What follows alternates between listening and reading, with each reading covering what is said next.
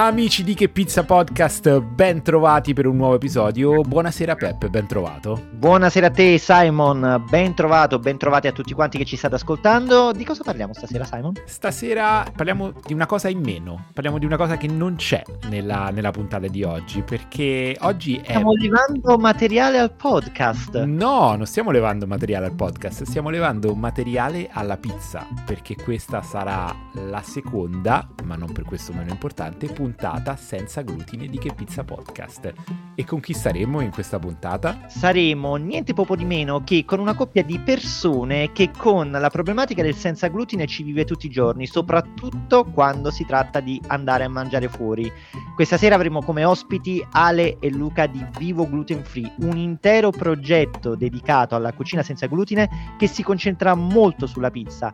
I ragazzi ci hanno dedicato tantissimo di quel tempo, sono spettacolari, hanno una loquela e una passione fenomenali e noi non potevamo fare a meno di ascoltarli con veramente rapiti dalle loro parole. Io Simon a questo punto dire semplicemente di non andare oltre e lanciare la puntata con Ale e Luca di Vivo Gluten Free.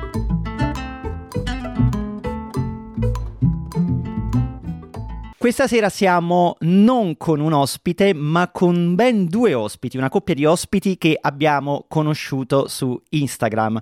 Simon, io ti voglio fare una domanda. Tu hai mai provato a fare la pizza senza glutine a casa? Mm, sì, ma con scarsissimi risultati, devo dire, veramente deludenti. E, e, ecco perché siamo qua con uh, i nostri ospiti che abbiamo selezionato appositamente per la loro competenza in maniera non solo di pizza in, in materia, non solo di pizza gluten free, ma su tutto il mondo culinario che è legato alla cucina senza glutine. Un giro di parole enorme solamente per introdurre Ale e Luca di Vivo Gluten Free. Buonasera ragazzi, grazie di essere con noi. Buonasera, buonasera grazie, a voi. Grazie.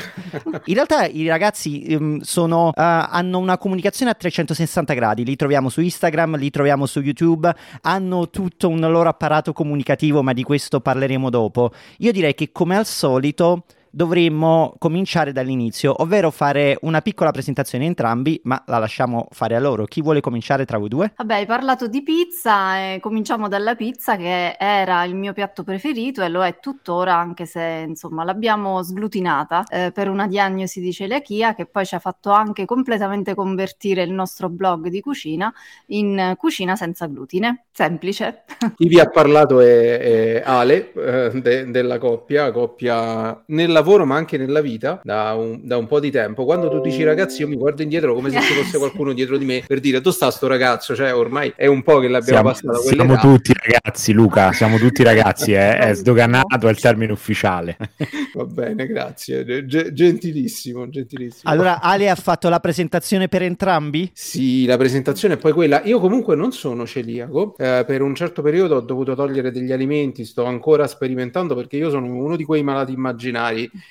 che se mangia alcune cose si sente male, ma che la scienza ancora non ha dato una risposta a tutto ciò. Mi sento un po' speciale, ma anche un po' sfigato in questo essere speciale, capito? No, invece è importantissimo perché lui è la, diciamo, il ponte tra glutine e senza glutine, perché insomma eh, io tanti sapori chiaramente non posso più riassaggiarli, invece lui insomma è una, un buon giudice di quello che si cucina e poi fa le foto e i video soprattutto. Ale, per un attimo ho avuto il timore che tu dicessi è importantissimo perché lui è la cavia dei miei esperimenti in cucina. Ah, anche, anche, assolutamente sì. Ma ci sono anche i figli per quello, attenzione. Fantastico. Però se c'è, se c'è una, cosa, una, una cosa che gli devo riconoscere è che solitamente è buona la prima. Cioè è, è, è difficile che fa qualche cosa che, che non viene bene. Poi quando si porta sul canale deve essere ancora meglio però comunque è, è bello essere una cavia in questo caso. Non si butta via niente, dai. Io direi di cominciare proprio dall'inizio del vostro progetto, prima di cominciare a parlare eh, dell'argomento, di entrare a fondo, capire come l'intero progetto Vivo Gluten Free sia nato. Io conosco la storia eh, che mm, vi ha spinto a portare a comunicare questo argomento che comunque coinvolge tantissime persone, grossa parte della popolazione italiana, anzi magari sareste anche in grado di darci qualche numero, però ecco come è iniziato tutto quanto? È iniziato tutto quanto con uh, la gravidanza di Ale, perché lei l'ha scoperto in quel uh, momento grazie a una ginecologa che gli ha saputo fare la diagnosi. Nonostante parliamo del 2009, quindi non è un'era glaciale, ma comunque siamo, siamo abbastanza vicini. Nel 2009 non era così facile ricevere la diagnosi di celiachia come è facile adesso. Infatti adesso sembra che ci siano, ci siano più diagnosi, più scop- cioè ci siano più scoperte, ma in realtà ci sono semplicemente più diagnosi, cioè si è più attenti a questo tipo di malattia. Nel 2009 appunto aspettava la, aspettavamo Anna, la nostra prima figlia, eh, ci, ci facevamo una vera e propria promessa, cioè quella di come poi ci può essere una familiarità con la celiachia, quindi poteva svilupparla anche lei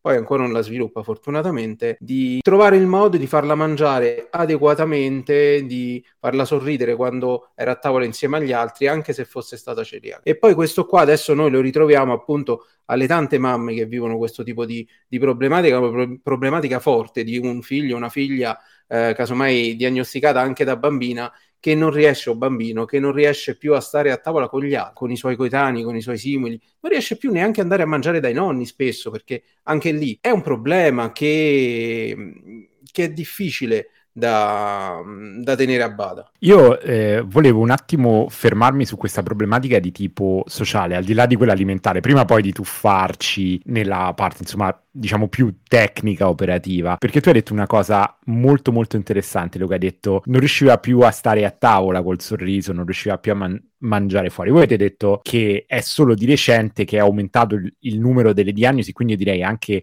eh, diciamo la, la consapevolezza che la celiachia o l'intolleranza al glutine, ma poi anche su questo voglio tornare, possono essere un problema.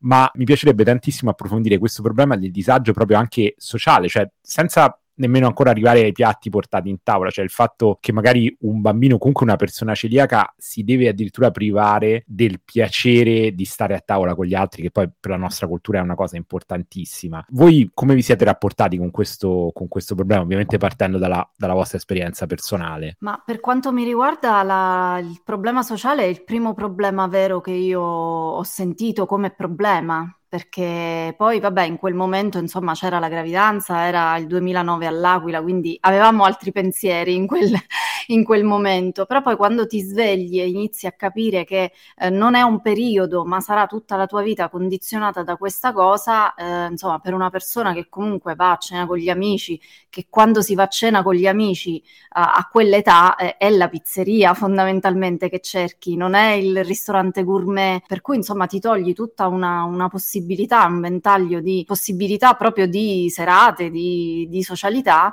eh, oppure ti devi riadattare in qualche modo. Nel 2000, fine 2008 in realtà sì. era, mh, mm, ancora più di oggi era, era complicato, molto complicato, quindi mentre a tavola in famiglia ci si riorganizza in tempi ecco, relativamente brevi, anche perché insomma io ero una comunque che avevamo già messo su il blog, quindi non ero proprio, ho dovuto ricominciare parecchie cose, però non è che ero proprio a digiuno. Chi più, chi meno, dentro casa, insomma, si riorganizza. Però ecco, quando ti arriva la possibilità di andare a cena fuori o semplicemente sei eh, in giro e vuoi fermarti e non rientrare a mangiare a casa, ecco, ehm, l- l- la senti subito quella, quella, differenza. A maggior ragione se c'è un bambino con, insomma, la sua età eh, di feste di compleanno, di merende insieme, penso agli adolescenti, insomma, il problema sociale mentale di, di un celiaco non è, non è assolutamente da, da, sottovalutare, anche se noi ecco, sui social ci, ci, ridiamo un po' perché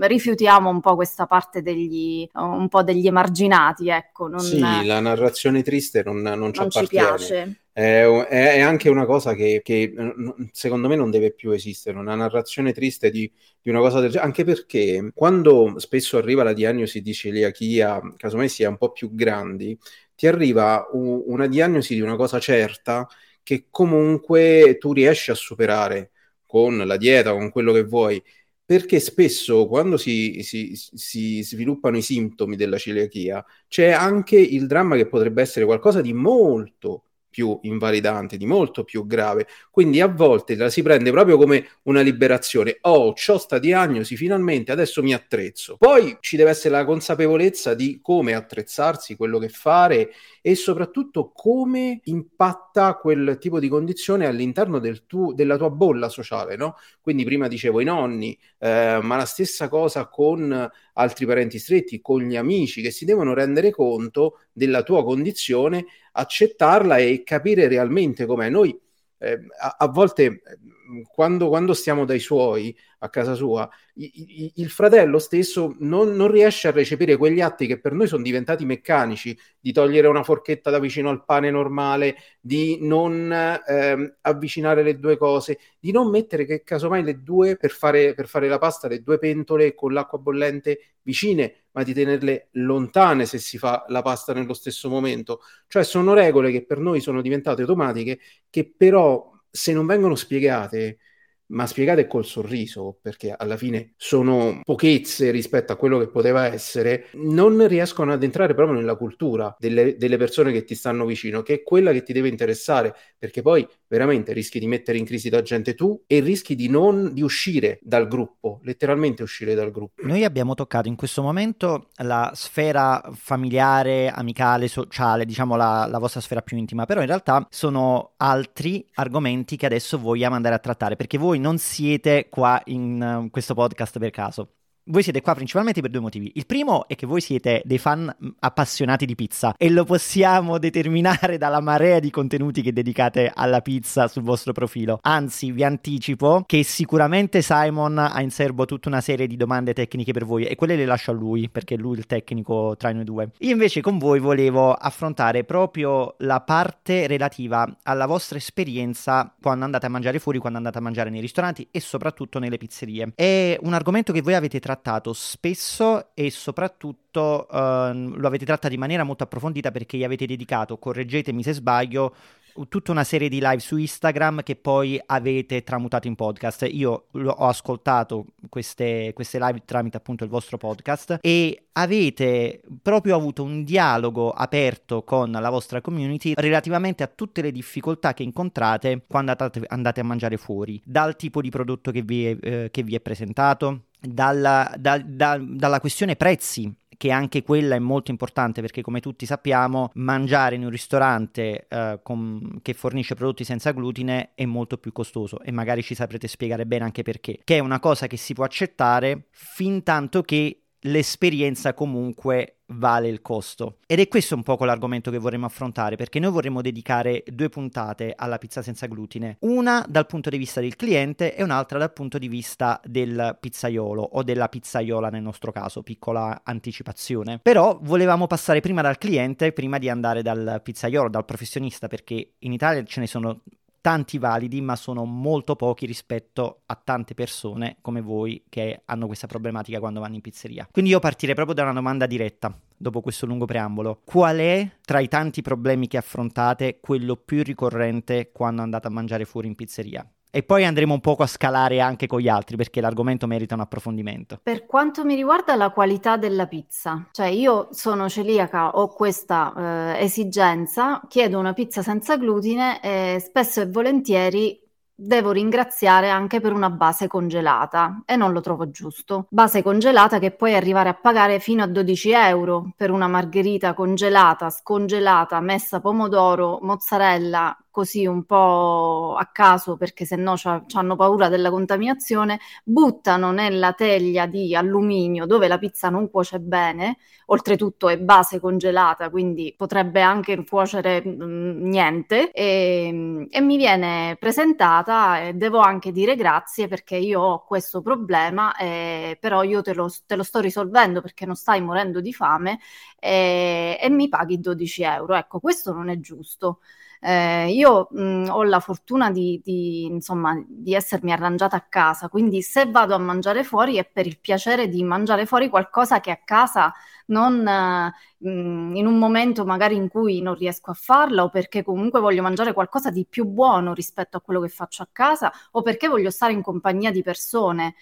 Però ecco, i, la mancanza di attenzione del ristoratore alla, alla, questione pizza senza glutine solo perché è un'esigenza e non è un capriccio e non è una scelta, ma siccome sono costretta me la mangio così come me la dai, eh, non, non, è, non, è, per niente carino, ecco. Ehm, oltretutto, insomma, è difficile fare una buona pizza senza glutine, ma non è impossibile, ce la possiamo fare. Mm, per cui non vedo perché, ecco, mm, magari dedicare una piccola parte di studio a quella che può essere una pizza buonissima senza glutine, ecco. In realtà la, la, la, la cosa più più um, antipatica quando vai in, in, un locale il pressapochismo. Io poi sul canale faccio il personaggio di, del professionista di chi non sa, no? il pressapochismo di chi eh, inizia questo business soltanto perché è un business.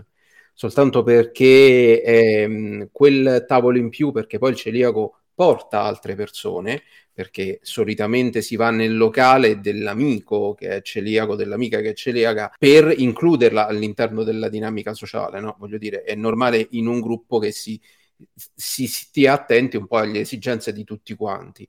E quindi chi, il, il professionista che entra in quel settore soltanto per business è il, classi- la classica persona, ma questo va dal bar fino al ristorante stellato che praticamente non assaggia neanche ciò che propone al pubblico e questa è la cosa più sbagliata per una persona che fa qualsiasi tipo di lavoro, ma soprattutto per uno che ha un servizio di ristorazione di qualsiasi tipo. Noi andiamo nel bar che ti dà il cornetto congelato che il barista non ha mai assaggiato, non sa il prodotto che gli viene proposto dalla ditta o addirittura vai appunto nel locale, nel ristorante, nella pizzeria dove ti fanno una pizza, dove ti fanno un pane che casomai è fatto lì in loco ma che il proprietario non ha mai assaggiato, per cui non sa che cosa sta vendendo, che cosa il suo cuoco, il suo pizzaiolo gli sta facendo per il celiaco. Non riesce a capire la qualità. C'è ancora l'idea che una qualità accettabile sia appunto accettabile, ma non è così.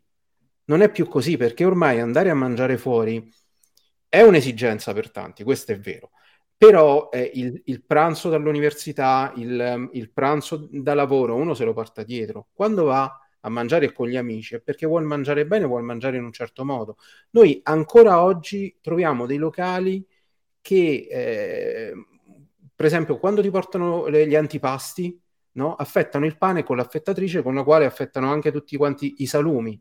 Cioè, siamo veramente nella follia più completa certe volte. Per quello ci siamo inventati questo personaggio appunto per prenderla a ridere, ma per far capire di stare attenti alle persone che devono fare un sacco di domande e non per essere rompiscatole, perché il professionista vero, quando si sente fare quelle domande, capisce che se ha fatto le cose tutte quante in regola, è anche orgoglioso di dirlo. È anche orgoglioso di dire no, sta tutto quanto a posto, ogni passaggio. Questa è, l- è la cosa più estenuante per un celiaco. Ogni volta che entri in un locale, devi, devi stare lì a sottolineare ogni cosa e lo devi fare senza sentirti in difetto. E ancora di più lo devi fare se casomai, io batto sempre lì da buon padre di famiglia, se casomai lo stai facendo perché hai un figlio che è celiaco e poi si sente male. Noi qualche Qualche tempo fa, proprio amici strettissimi, hanno un figlio celiaco, ci hanno detto che sono andati a fare la colazione ad un bar, gli hanno dato dei pasticcini, sto ragazzino che di solito non mangia di voglia, se li è divorati, convinti che fossero senza glutine perché la commessa gli aveva detto, eh, la barista, la cameriera gli aveva detto che era senza glutine, poi è andato a pagare, erano con il glutine. Perché non c'era stato questo assillare il personale di sala nel dire ma realmente, ma è vero, quando decidi di avere un'offerta senza glutine, la devi avere con tutti i crismi, sì. quindi deve essere di qualità, deve essere sicura e il personale deve essere correttamente formato. Ecco. Sì. Io sono contento proprio di, di, di, questa esternazione, di questo sfogo che era esattamente quello che mi aspettavo, perché Ale è partita... Figurati. Eh, sì, no, no, ma, ah, ma, è, ma, è, di quello vogliamo, di cui vogliamo parlare. Ale tra l'altro è partita dicendo il problema principale è il prodotto, in realtà il problema principale non è il prodotto, ma è la mancanza di training del personale, la mancanza di interesse soprattutto, come ha specificato Luca, e infatti volevo fare un piccolo inciso per chi non dovesse seguire ancora il canale Vivo Gluten Free. Um, Luca si riferiva a questa serie serie di reel che loro fanno, che eh, chiamano 00 glutine se non mi sbaglio, 00 sì. senza glutine, dove lui interpreta appunto il personaggio del classico commesso, come l'ha chiamato bene, pressapochista, anche un po' scocciato a quelle che sono le domande pedanti tra tante virgolette. Sono io. Esatto, esatto, di, uh, di, Ale che appunto rappresenta il cliente scocciante senza glutine che è un fastidio per l'attività e dopo il siparetto comico invece Ale è la parte divulgativa del, del reel che spiega cosa un cliente che um, ha bisogno di mangiare senza glutine dovrebbe in realtà aspettarsi un lo- da, un, da, un, da parte di un locale. E poi magari ci arriviamo anche su questo, però penso che Simon abbia una domanda. Eh, sì, ragazzi, io eh, a questo punto eh, mi viene da chiedervi, io eh, condivido tantissimo questo vostro punto di vista, ho avuto delle esperienze eh, in realtà non così, diciamo, di, di, requisiti non così stringenti, ma eh, sia con mia moglie attualmente, sia con una mia ragazza proprio nel, 2019, nel 2009, quando anche voi avete scoperto questo problema, e ho notato eh, già dal 2009 al periodo più recente, quando appunto ho avuto l'esperienza con mia moglie che aveva una sospetta intolleranza al glutine, poi torneremo su questo argomento, eh, un grandissimo cambio di ehm, atteggiamenti, ma anche di offerta in generale. Però volevo chiedervi, io eh, vedo spesso qui in giro per Roma, ma anche quando viaggio, eh, spesso insomma vedo eh, alcune volte alcuni locali che espongono un contrassegno dell'Associazione Italiana Celiachia. Volevo chiedervi, voi avete eh, citato insomma la, la necessità di eh, ovviamente oltre a dei requisiti tecnici e, e, sanitari, ma anche di formazione del personale. Come è possibile da cliente riconoscere eh, e quindi magari anche assicurarsi, ad esempio uno dice ok, viene un amico a cena, è celiaco, andiamo in questo locale eh, piuttosto che un altro perché ho visto che questo ha, ci dà una garanzia. Questo eh, marchio Ike è qualcosa di standardizzato di cui si può affidare, quanti ci, ci si può affidare, quanto è diffuso, quanto, quanto, si trova in giro, secondo la vostra esperienza? Guarda, l'Associazione Italiana Celiachia, appunto l'AIC, è, una, è l'associazione che tutela il celiaco a 360 gradi, addirittura è l'associazione che parla direttamente con il Ministero della Sanità. Quindi n- non, non, gestisce i non associati, ovviamente, uno può associarsi o meno, non è che se sei celiaco devi per forza associarti, però comunque è un'istituzione importante eh, perché parla con il Ministero, eh, gestisce le liste dei, dei cibi che, che, entrano o non entrano nel prontuario senza glutine. Voi sapete, chi non lo sa, eh, glielo dico adesso, che in, i prodotti celiaci sono mutuabili, come, come si suol dire, si ha un buono ogni mese per il costo aggiuntivo che alcuni alimenti che eh, non sono naturalmente senza glutine possono costare in più. Per esempio parlo degli impanati, dei mix di farine, della pasta, possono essere acquistati con questi buoni che variano dai 65 ai 90 euro a seconda del fabbisogno energetico mensile di una persona, quindi se sei bambino 65 euro, donna un'ottantina e ehm, uomo adulto una novantina, 95. Che sono stati decurtati negli ultimi anni. Vabbè, ma comunque... Non andare fuori tema. Sì, comunque l'AIC ci tutela in, in, in, tanti modi. Un modo appunto è questo, un altro modo è quello di aver creato un, un circuito del mangiare fuori casa.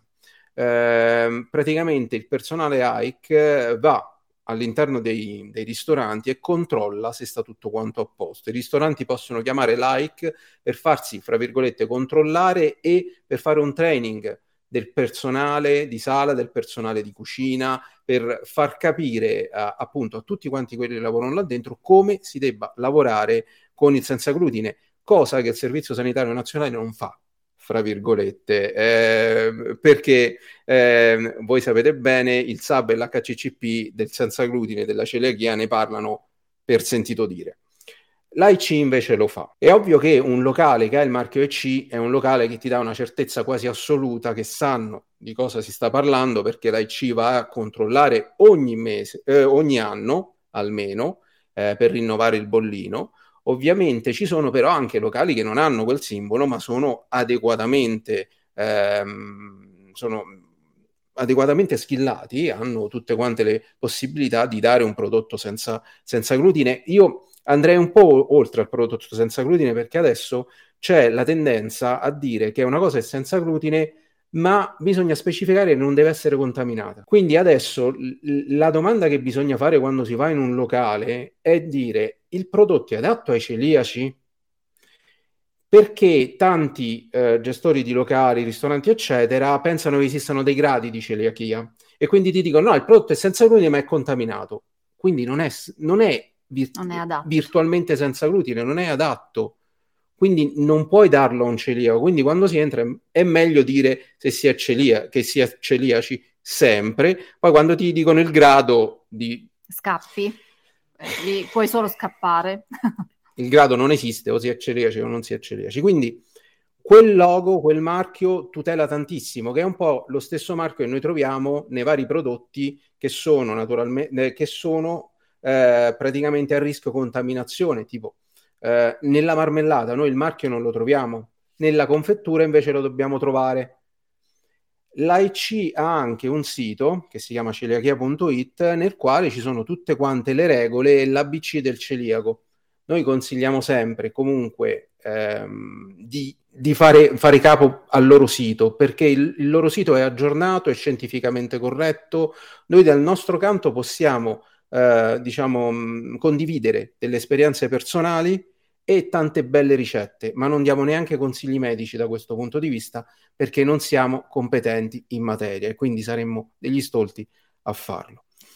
Per comunque, ecco, rassicurare un attimo il celiaco, soprattutto il neodiagnosticato, è anche vero che l'AIC non, non arriva ovunque. Ecco, prima parlavi della diffusione sul, sul territorio di questo marchio negli, negli, esercizi di ristorazione. Purtroppo non, non sono tantissime, non sono la maggior parte. Uno perché eh, le, le, associazioni regionali non arrivano ovunque, due perché il ristoratore medio, ahimè, non lo sente ancora come una, fo- una, forte, un for- una, forte, problematica quella di non essere adatto alle persone celiache, e questo c'è da dirlo, e, ehm, e tre perché ahimè questo controllo annuale può anche ehm, scappare o comunque può anche intervenire in un momento in cui poi magari cambia il personale, insomma ci sono varie problematiche, quindi noi nei nostri social diciamo comunque sempre che il celiaco una volta che ha la sua esperienza di base, diciamo, eh, oltre al marchio AIC c'è anche una sorta di ecco, corazza che tu ti fai che comunque ti rendi conto di quanto è preparato il ristoratore e di quanto è preparato il personale di sala. È chiaro che se si parla di appunto AIC è eh, corso di formazione già seguito, l'AIC ha dato il suo, eh, il suo marchio, è chiaro insomma che eh, siamo, siamo tutti più tranquilli, ma le orecchie e gli occhi devono essere sempre sempre eh, sbarrati. Anche perché noi abbiamo testimonianze spesso e purtroppo malvolentieri di eh, persone ricoverate in ospedale che non riescono a ricevere il pasto senza glutine, di studenti che sono all'università e la mensa non fa nulla di senza glutine, cioè comunque anche di eh, strutture statali che per legge devono rispettare questa, questa regolamentazione, devono poter eh, fornire pasti senza glutine, non lo fanno effettivamente. Allora, io proprio a livello di tenere gli occhi e le orecchie bene aperte, volevo chiedervi, e questo deriva proprio da curiosità mm, e devo dire, riconosco anche ignoranza personale. Quindi, ad esempio, mettiamo un locale, una pizzeria o comunque un locale che serve pizza, per essere eh, adatto a servire persone eh, celiache Deve quindi avere ad esempio un banco e un forno completamente separati dal forno dove vengono cotte le altre pizze o è possibile un certo grado di condivisione? Guarda, ehm, se, se, c'è un piccolo problema, diciamo così, dell'AIC è che comunque è un'associazione che si dirama a livello regionale e ahimè ogni regione eh, ha un suo standard, quindi non c'è una procedura unificata per tutta Italia per cui noi siamo sicuri che si fa così e basta se tu vai a leggere ecco, quello che dovresti fare in Emilia-Romagna e quello che dovresti fare a, in Sicilia, eh, potresti molto spesso trovare delle differenze.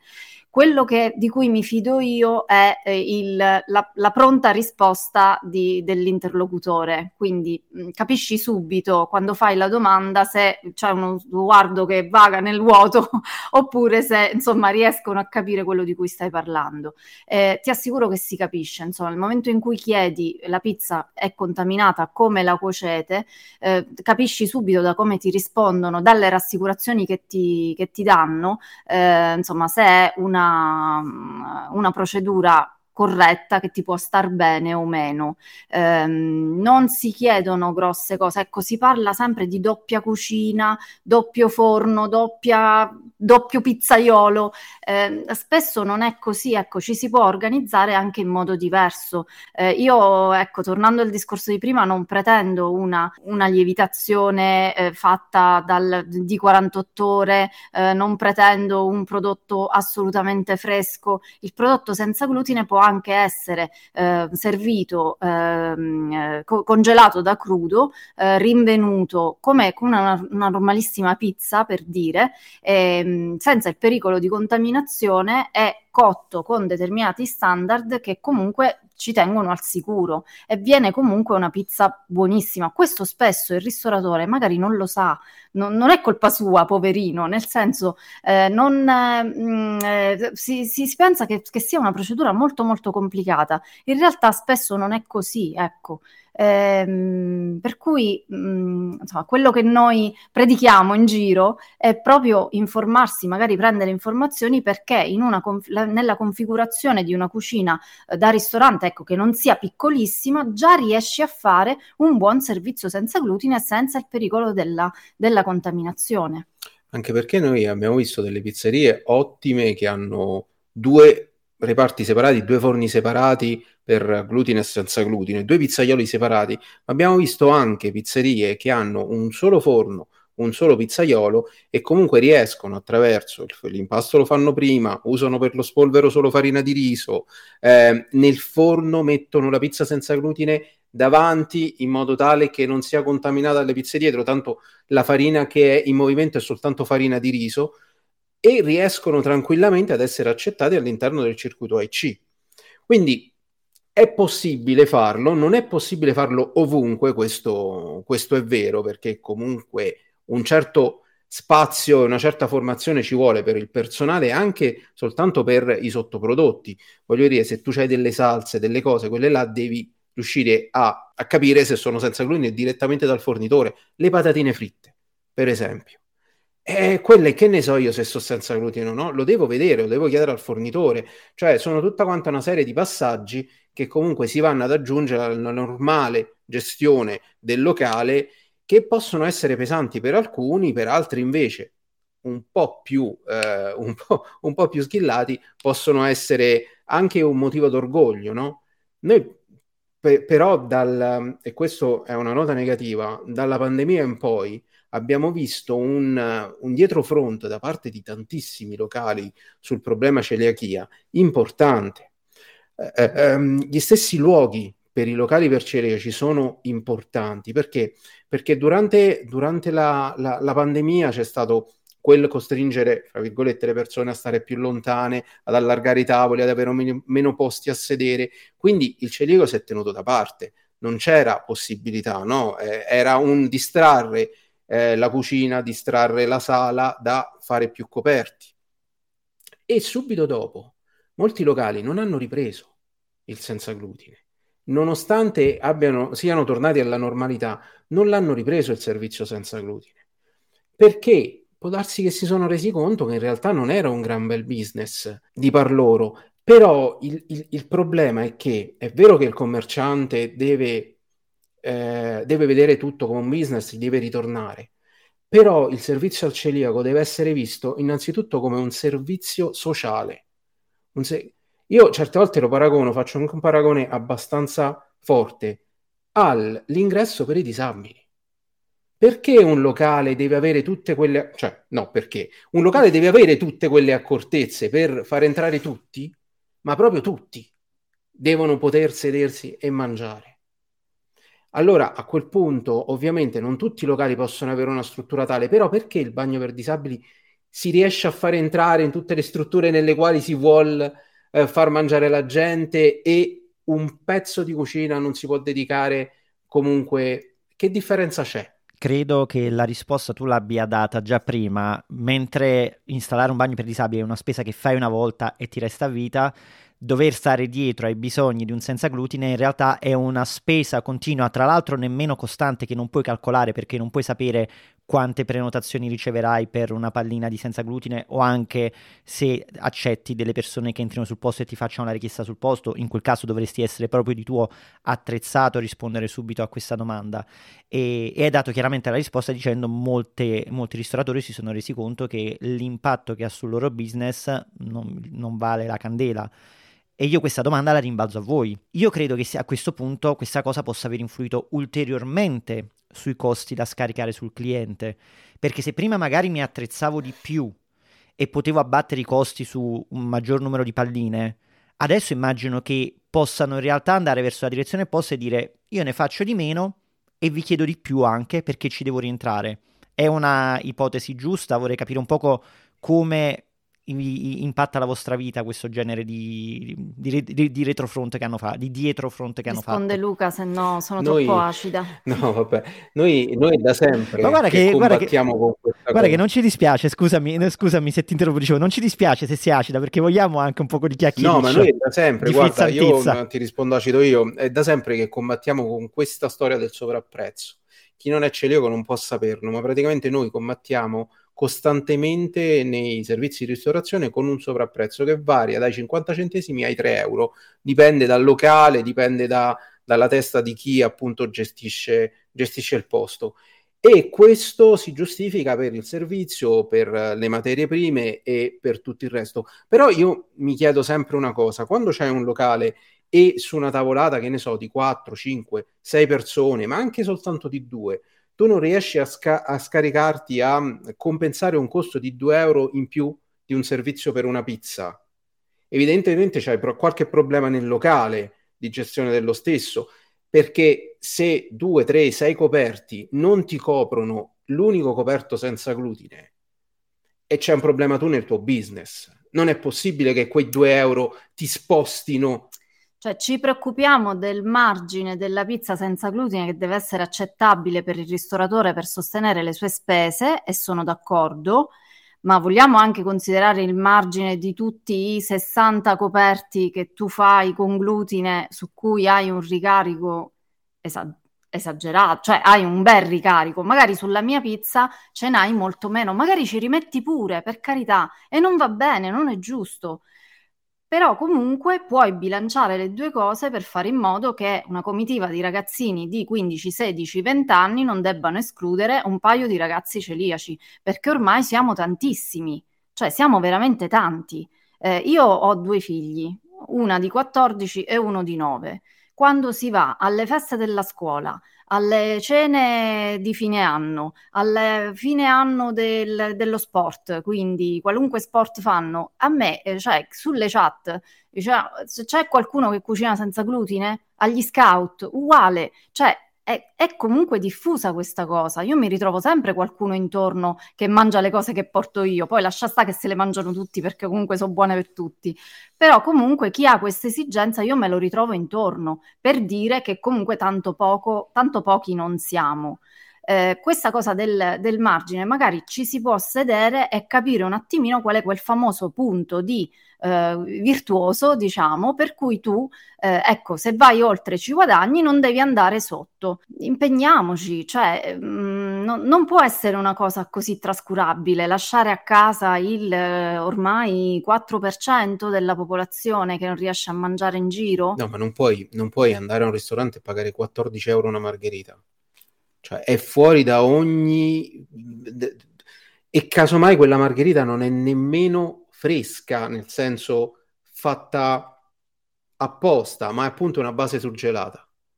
Cioè, è un, è un servizio che tu non stai fornendo, è un'estorsione, è diverso è, una cosa che noi siamo abituati a vedere nei locali turistici, nei posti turistici, dove tutto naturalmente costa di più perché sei in un luogo in un certo modo, ma io non posso andare in periferia di una città e pagare 14 euro una margherita.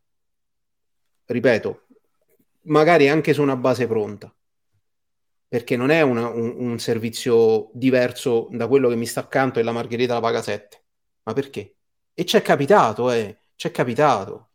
Se vogliamo, siamo anche esclusi da tutto quel, eh, quella gastronomia di, di, per, di, strada, no? Perché comunque il celiaco non, avrò, non, avrà mai un, che ne so, un arancino da potersi mangiare in giro, oppure una pizza alla, al taglio, oppure un pollo arrosto, perché comunque non puoi andare. Ecco, noi quando andiamo in giro, che siamo in quattro, e io ho finito la mia scorta di, di panini che, che, mi sono portata, siamo costretti, tra virgolette, ad andare al ristorante. Non, non posso posso fare altrimenti se non andare al supermercato, prendere pane senza glutine, prosciutto e finisce là.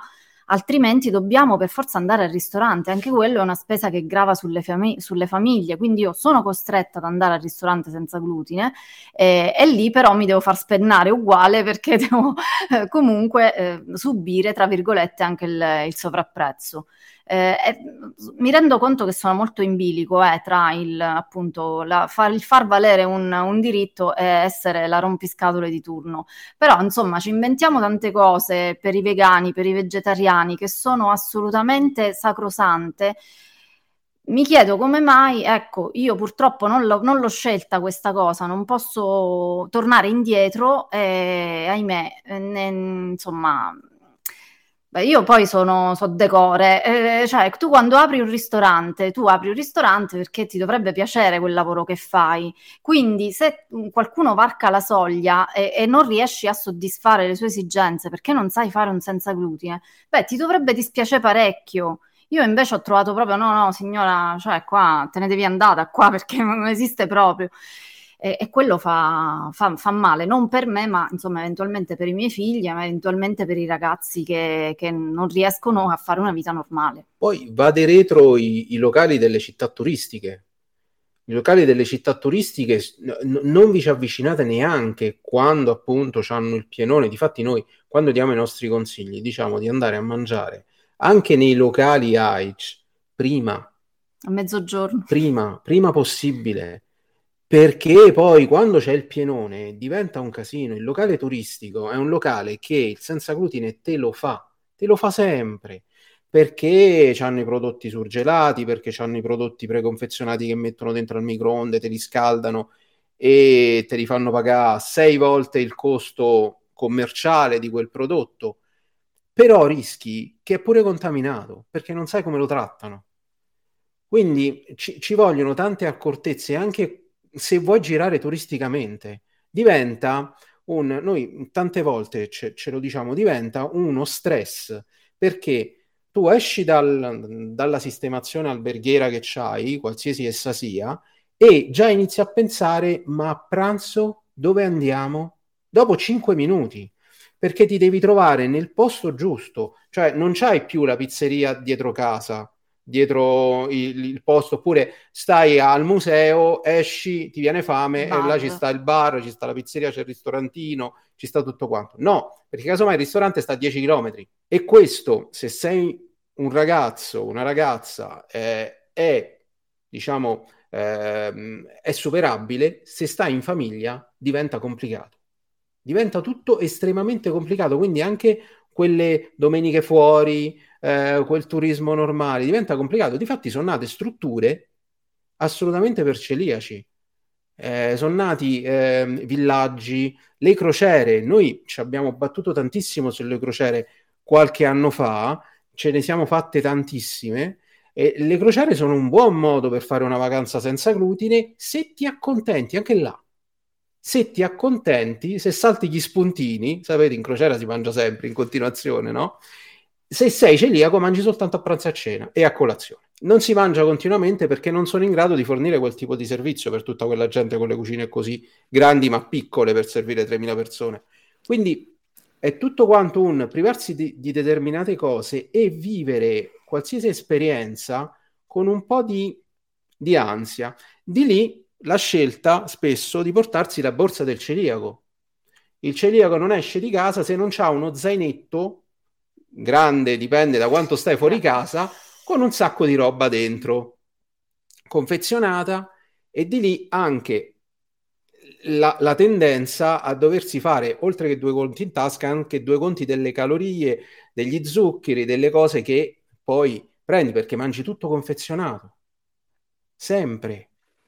No, ecco, io volevo proprio a, a, proposito di questo, appunto, con, eh, con, l'esperienza comunque di aver avuto vicino una persona che ha provato a mangiare senza glutine per, per diversi anni, ho notato che spesso nei prodotti senza glutine per eh, ovviare appunto alla mancanza di, di, di questo componente eh, si fa un uso abbastanza indiscriminato di, di, grassi, burro, uova, insomma comunque a volte ad esempio mh, mm, mi ricordo che i biscotti e in generale i dolci senza glutine erano esageratamente grassi e burrosi.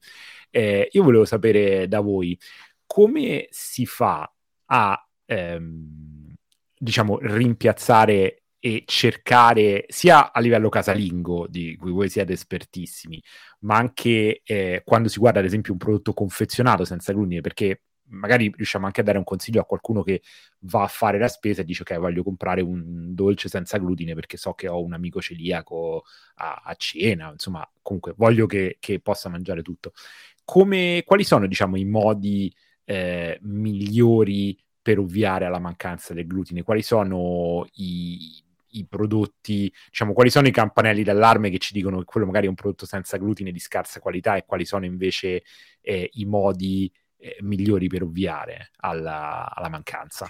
Noi siamo dei... dimmi. Però è, è no. cambiato molto il mercato eh, da allora in poi. Non, non, non vorrei fare esatto. allarmismo su questa cosa, perché è cambiato tantissimo sia nei mix, quindi per farsi i propri prodotti, sia nel confezionato che è paragonabile al confezionato standard. Io prima dicevo un, una, una, borsa del celiaco piena di prodotti confezionati e poi devi fare i conti con quei prodotti confezionati, ma è alla stregua che se fossi normo uh, mangiante, normo mangiante e mangiassi soltanto merendine per un'intera settimana. Cioè, più o meno adesso siamo sugli stessi livelli, anche perché tutti i prodotti sono controllati dal Ministero della Sanità, quindi devono eh, essere sottoposti a determinate... No, poi a un certo punto l'industria del confezionato si è reso conto che il celiaco medio nel momento in cui riceve la diagnosi non ha mai letto un'etichetta in vita sua, inizia a leggere tutto il leggibile che c'è nel mondo e, e, si inizia a preoccupare di cose di cui nella sua vita non, non si è mai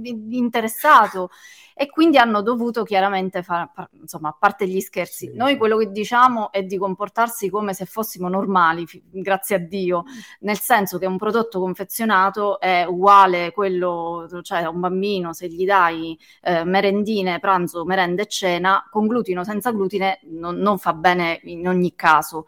Per cui, insomma, eh, spingiamo soprattutto ad avere un'alimentazione quanto più possibile uniforme alla famiglia quindi se spesso insomma in una famiglia non si è tutti celiaci, eh, io stasera ho fatto un piatto di lenticchie per tutti, eh, i ragazzi avevano una pizza con glutine che insomma eh, prendo al supermercato, noi l'abbiamo mangiata col pane senza glutine, ma insomma il piatto principale erano le lenticchie. E devo dire siamo stati meglio noi col suo pane senza glutine che i bambini, con quella pizza del supermercato. Vabbè, ma questo è un altro discorso. E quindi seguire un'alimentazione quanto più possibile varia aria e poi ecco come dico io se eh, vado in vacanza se sto fuori non mi sto a preoccupare del prodotto confezionato perché tanto la mia alimentazione in generale eh, è comunque abbastanza varia mh, è fatta abbastanza bene di prodotti fatti in casa per cui insomma Ecco, mh, tendiamo un attimino a stemperare questa cosa perché ci si, ci si gioca molto, ecco. Eh, poi ti arriva veramente l'allarmismo, quello mm, folle. Eh, in realtà, insomma, dobbiamo prima, primi, per primi noi riportarci alla normalità, quindi comportarci, insomma. In... Noi, per esempio, contestiamo apertamente questa, questa etichettatura di, di, di nomenclatura farine naturali. Cioè, eh, nel nostro campo è, è pieno di, di, di, persone che continuano a dirti ma con le farine naturali non si può fare questa cosa. Scusami, ma quali sarebbero le farine non naturali? Inoltre, io, noi dobbiamo utilizzare i mix senza glutine, no? quindi dei mix che riproducano il, il, lavoro del glutine anche senza il glutine, quindi si usano delle gomme, si usano eh, degli amidi, ma sono sempre assolutamente bilanciati appunto perché li controlla il Ministero della Sanità, che ha degli standard per quello e a volte quando si fa da sé si sbilanciano quegli elementi. e quindi rischia che ti fa più male quello che fai tu con le farine naturali, fra virgolette farine naturali, nei monoingredienti, piuttosto che il mix commerciale che invece l'ha fatto un tecnologo alimentare che di quello ci capisce. Oltretutto bisogna spiegare alle persone che il termine gomma non vuol dire quello che si immaginano loro, che spesso l- l'oxantano di cui hanno tanto paura è lo stesso oxantano che ti metti in faccia perché le creme per il viso sono piene di xantano. C'è veramente, abbiamo subito dei danni in questi anni proprio di disinformazione che noi la, adesso siamo gli antipatici perché te, invece cerchiamo sì. di riportare le cose alla, alla normalità normalità o alla verità quella insomma che nel è nostro la, piccolo lo dicevi bene tu prima è la sovrainformazione questa overinformazione che ti costringe a leggere tutte le etichette anche eh, nei coloranti anche nelle cose però non sai bene che cos'è perché non è il tuo mestiere. Perché nella vita bisogna fidarsi di qualcuno. Io mi fido di, de, de, del Ministero della Sanità Santo Cielo che se un prodotto l'ha fatto uscire evidentemente ci sono tutti quanti i requisiti, no? Se tu vedi la cuticola di Psilio è molto più naturale di tante cose che stanno dentro a un sugo bibite gassate o altre, o, o altre cose. Però quando leggono quella cosa lì dicono: ah no, ma che sarà?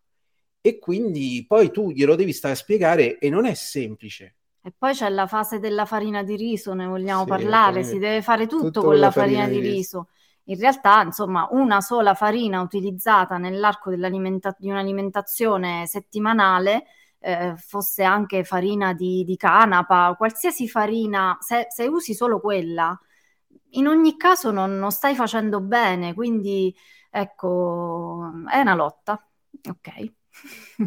Sì, a livello di sovrainformazione io mi ricordo bene una delle ultime volte che sono stato negli Stati Uniti, eh, ho visto un'etichetta di un'acqua naturale in bottiglia che diceva gluten free e gli ho detto... Ah, vedi, anche lì, certo. Gra- qua, detto, qua... beh, voglio ben vedere, però mi ha, mi ha, molto impressionato. Perché c'era, c'era un problema grosso su questa cosa qui, l'ha dovuta normare perché si è reso conto che no, era inutile scrivere su alimenti che dovevano essere naturalmente gluten free senza glutine. Eh, portava a eh, sbagliare la gente. Quindi, appunto, nella marmellata non troverete mai la scritta senza glutine, perché il procedimento per farla è rigorosamente senza glutine, non, non ci può essere contaminazione, se non te viene. E, e, e, come in tanti altri alimenti, quindi lì si è, si è dovuto normare altrimenti ci sarebbero state, come hai visto tu, anche qui in Italia, cose di questo tipo, cioè scritte senza glutine sul parmigiano reggiano, per dire, per dire una cosa. Non ci può stare. Questo, questo comunque fa parte anche della... De, è, è il vostro lavoro.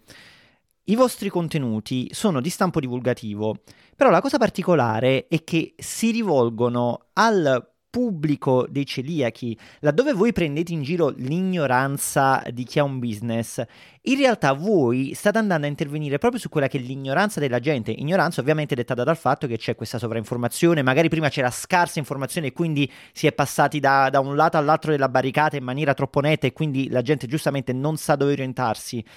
Voi avete notato dei cambiamenti da questo punto di vista, lasciando stare il fatto che comunque voi fate il vostro e quindi educate la gente e quindi adesso chi vi segue, la vostra community è molto più informata.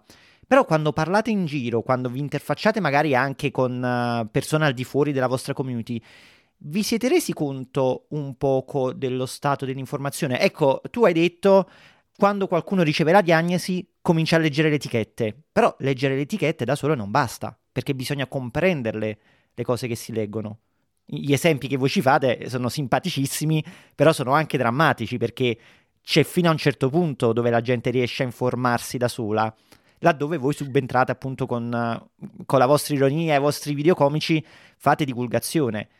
Avete notato un miglioramento da questo punto di vista? Noi cerchiamo di partire dalla, dalla risoluzione del piccolo problema, nel senso... Mh, mm, cerchiamo di dare quell'informazione che ti serve in quel momento per risolvere una tua esigenza, tua, di tuo figlio, di tua madre. Da lì partiamo. Poi chiaramente, se tu sei una persona che mi scrive con una convinzione che ti si è radicata nella mente, io già lo capisco da come poni la domanda e lì non devo stare a, a sradicare convinzioni che tu hai.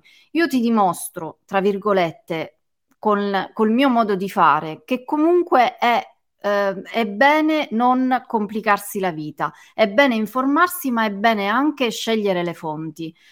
Noi abbiamo avuto un boom, cioè noi abbiamo iniziato in un momento in cui di celiachia si parlava pochissimo, ricette senza glutine ne facevamo in tre perché eravamo pochissimi.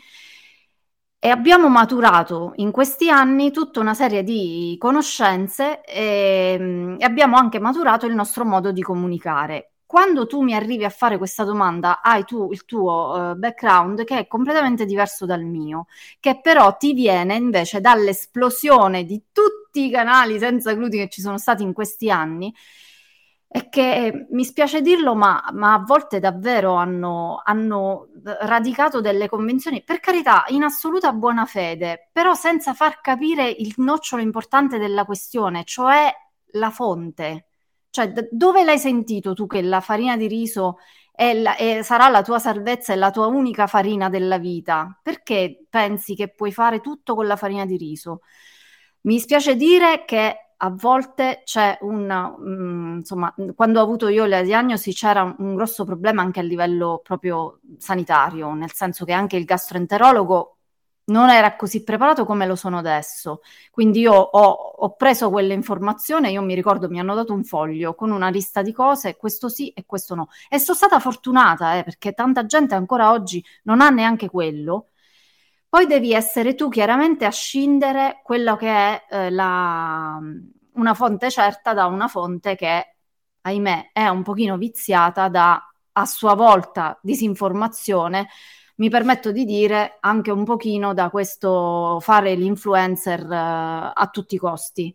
Quindi dire quella cosa perché così ti, fanno, ti, fanno, ti, fa, il tuo, ti fa il tuo click e, e, sfruttare a volte anche quella che è un, un, timore legittimo di una mamma o di una persona che comunque ha a che fare con un problema che in quel momento non sa affrontare. Non so se ho risposto alla tua domanda, mi sono persa, ma era una cosa che volevo dire così come l'ho detta. Guarda esistono delle verità post-fattuali così radicate in alcune persone che ci scrivono che per esempio noi quando um, chattiamo sul gruppo Telegram, abbiamo un gruppo Telegram con, con gli iscritti eh, e casomai entra qualcuno n- nuovo, eh, lui ha quella convinzione così radicata che è impossibile distoglierla. Una volta abbiamo, una volta, più di una volta, facciamo delle domande proprio alle aziende e gli chiediamo: ma quel prodotto dove non c'è scritto che è senza glutine e in cui potrebbe esserci il glutine, ma è senza glutine? E l'azienda ci risponde: guardate, non c'è la scritta, non c'è il logo EC, perché lì ci sono tutte dinamiche commerciali di un certo tipo per quel prodotto, perché c'è anche da dire che se una persona normodotata vede la scritta senza glutine, spesso pensa che è un prodotto di qualità inferiore o di sapore non eccezionale, ma eh, ti dicono in camera Caritatis, ti dicono è senza glutine, potete stare tranquilli. Beh, che, tu che lo poi... vai a dire alla tua community, il 90% delle persone ti dice ok, poi capita quello che invece dice no, mente, l'azienda mente. Non c'è la scritta, non lo possiamo consumare. Allora, eh, tu, tu là ti, ti, rifai un po' a quello che è la situazione dell'informazione in questo momento nel mondo, non soltanto in Italia, perché non, non soltanto noi viviamo questo grosso dramma, e, e, capisci che alcune cose sono così radicate, sono così istintive che non le puoi estirpare. E di fatti noi, da questo punto di vista, cerchiamo di dare il, il nostro comportamento. Noi ci comportiamo così. Noi sui canali diciamo sempre così. Noi ci comportiamo così. Voi fate come credete, fatevi seguire da uno specialista, innanzitutto, del quale vi fidate, e poi fate come credete. Se non vuoi prendere quel, quel tipo di alimento lì perché tu credi che la società che c'è dietro menta, va benissimo, tanto che, che vuole succedere? Non, non, lo mangi, non lo bevi, eh, n- non è un problema. Però io mi sto comportando così e non ho problemi. Quindi evidentemente L'azienda non è, non è, anche perché, ma un'azienda perché ti dovrebbe dire per vendere un, una confezione di più? Qual è lo scopo? Ci sono de, invece delle problematiche, noi l'abbiamo visto proprio eh, qualche giorno fa, siamo andati in una gelateria qui ad Aquila, gelateria famosissima qui ad Aquila, eh, molto nota, e eh, siamo entrati e c'era il gelataio che ci ha detto che era tutto senza glutine. Noi non lo sapevamo, anche i coni, tutti senza glutine non c'era una scritta che lo dicesse. Oltretutto eh, c'erano le scritte che davano i gelati vegani e i gelati, i gelati senza lattosio, ma senza glutine non c'era scritto da nessuna parte. Evidentemente perché scriverlo, scrivere che i coni sono senza glutine, ancora dà la sensazione che siano dei sottoprodotti. E questo è problematico perché poi appunto ti ritrovi con chiari problemi di informazione e di educazione all'alimentazione delle persone che hanno problemi e che non ce li hanno. Io adesso vorrei allontanarmi un attimo da queste problematiche quotidiane, che tra l'altro sono importantissime, anzi veramente vi ringraziamo di, tutte, di questa conversazione perché era esattamente quello che ci aspettavamo, l'argomento che volevamo trattare. Però ora io vorrei entrare nella giornata di Ale Luca in quanto content creator. Io vorrei passare una giornata con voi, vorrei capire un poco no, tu non lo vuoi veramente. qual è la vostra routine. Ripensaci. Bravo, bravo. Per quale motivo io vi sto facendo questa domanda? Perché voi siete straimpegnati. Se noi andiamo a guardare solamente il vostro lavoro con il canale Vivo Gluten Free, come ho detto all'inizio, voi avete una comunicazione a 360 gradi, siete su tantissimi canali, siete su Instagram, siete su YouTube, uh, fate le live, avete appunto, l'avete detto voi, il vostro gruppo Telegram e gestire una community così ampia non è per niente facile. Tra l'altro, piccolo inciso, mi è piaciuto tantissimo quel video di ringraziamento alla vostra community che ringrazia voi. Quello è stato veramente molto bello vedere quante persone vi hanno seguito nel corso degli anni. V- sì, è veramente stato emozionante perché si capisce l'importanza del vostro lavoro.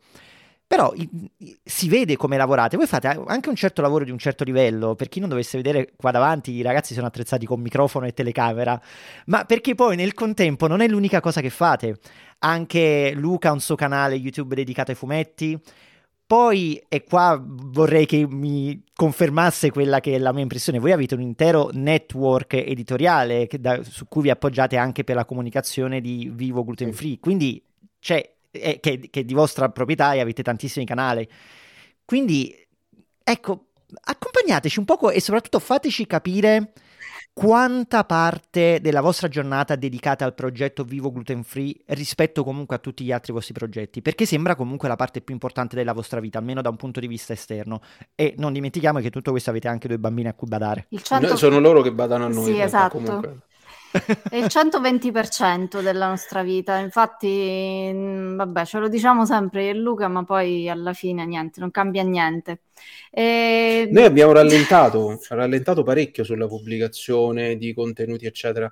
Noi fino a due anni fa facevamo una ricetta al giorno e più o meno la qualità è quella che vedete adesso, eh, non è che fosse molto, molto inferiore. Eh, però abbiamo rallentato di tanto perché poi i contenuti si perdevano, facciamo un sacco di live, andavamo spessissimo in live per parlare di celiachia, di ricette, eh. eccetera. Però abbiamo rallentato anche lì perché appunto mh, i, i, contenuti era, erano troppi. Era troppe cose e, e, le persone non potevano stare dietro al progetto Vivo Gluten Free eh, così tanto tempo e abbiamo preferito focalizzarci su, su azioni più incisive con un linguaggio più moderno, no? E quindi noi, noi partiamo dalla eh, mattina. Noi sì, viviamo, viviamo poco. Dalla mattina presto va la newsletter. Eh. Eh, la newsletter è giornaliera per noi. Noi mandiamo una newsletter al giorno anche a Natale e a Pasqua, tutti i giorni. Anche la newsletter. Sì, sì, sì eh, ci facciamo del Su, male sul sito. forte, sì. Eh, eh Mm, no, vabbè, non, non, siamo bravi molto a parlare del, del, nostro lavoro, però insomma è bello impegnativo più che altro da un punto di vista proprio di stare dietro l'uno all'altro, ma soprattutto è lui che fa fatica a stare dietro, dietro di me. Ehm, però vabbè, insomma, va, va bene così, poi cioè, hai un sacco di soddisfazioni, tu hai nominato questo, questo video che abbiamo sulla, sulla home di, di, YouTube, ma è un continuo, ecco, settimana scorsa è uscita la ricetta di un, di un pane che in realtà io avevo nel cassetto da non so quanto tempo e che non riuscivo mai, perché noi a, abbiamo troppa roba da pubblicare e non, è, troppo, è poco tempo per pubblicarla. e ho fatto uscire questo pane e ho detto vabbè sarà pure tardi perché ormai insomma le persone a un certo punto spengono i forni, ma non noi qui all'Aquila. E invece, insomma, ci sta dando grandi soddisfazioni quando pubblichi una ricetta e la sera, la sera stessa ti iniziano ad arrivare le foto delle persone che hanno rifatto quella ricetta eh, stiamo parlando di pane, quindi una cosa vitale per, per il celiaco, insomma, mm, non, non, puoi fermarti, vai, vai avanti proprio per adrenalina in modo naturale. E, e, niente, ci sono delle idee che ci scambiamo, la mattina si, si ammollano i figli a scuola e lì parte la, la maratona fino a, alla sera quando poi si risponde alle, alle, persone, hai detto tu, insomma, tutti i canali, tutti i vari social in cui cerchiamo di rispondere a tutte le domande possibili. Insomma, questa è una cosa importantissima che lei fa, praticamente lo fa personalmente, lei risponde a tutti i messaggi che arrivano, a tutti i messaggi che arrivano e sono sono veramente tantissimi su tutti quanti i, i vari canali e, e mh, a volte eh, quelle risposte sono più importanti del video stesso, eh, del messaggio stesso, perché sono una vicinanza eh, a quella persona che in quel momento casomai si sente, si sente sola, si sente eh, sfiduciata. E eh, la cosa bella però della family che abbiamo noi, family, non family, proprio family la chiamiamo perché deve essere Ignorante. italiana, deve essere come, come direbbe Bo- in Boris Stanis La Rochelle, no? Eh, la, la, nostra famiglia è bella perché poi quando vai su Telegram o sul gruppo Facebook, ma anche sotto ai commenti di YouTube, ci sono de- delle persone che ci seguono da tantissimo tempo, che sono diventati dei veri e propri moderatori, ma sono moderatori ad honorem perché nessuno è stato lì a dire allora tu fai il moderatore, tu fai quello No, loro stanno lì e danno suggerimenti, postano le ricette, addirittura riescono a rispondere prima di noi. E questo è bello perché eh, si crea una vera e propria community che è assolutamente unita. Sul gruppo Facebook f- vive di vita sua e non ha bisogno di moderazione, appunto perché noi siamo riusciti, siamo stati fortunati, veramente fortunati, ad avvicinare persone che riescono, eh, che sono entrate in sintonia del nostro progetto, riescono a capirlo a volte anche meglio di noi.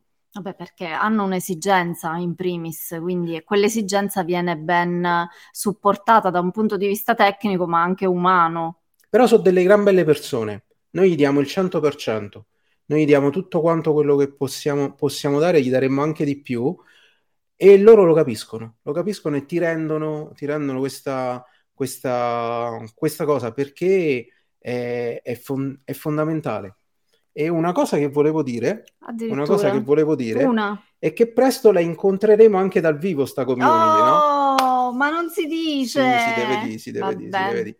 Eh, vogliamo... Cioè, ci state regalando lo scuppone no, questo, in anteprima? Questo, io quella che Questi sono progetti che stiamo facendo, ma che si stanno per realizzare. Vogliamo, vogliamo veramente incontrarli dal vivo. Noi dal vivo praticamente li incontriamo nelle fiere, eh, in altri posti, vado alle fiere del fumetto e ci fermano, eh, cioè delle cose allucinanti. Però un vero e proprio incontro in cui scambiarsi opinioni, non solo, mangiarsi qualcosa, eh. farsi un bicchierino, non ci sono mai stati. Vogliamo creare queste cose che siano un po' di comunità e un po' più dal vivo. Eh, perché la socialità, chi è celioso se ne rende conto più degli altri, si fa attorno a un tavolo imbandito. Con la pizza. Con la pizza, oltre Ovvio. perché voglio dire. E in proprio questo, noi, per noi la pizza è, è, è il, non l'alimento, Vabbè. è il momento conviviale. Il nostro sabato pizza diventa l'occasione per stare con i bambini, per stare con la community, perché quando facciamo le ricette di pizza comunque si scatenano.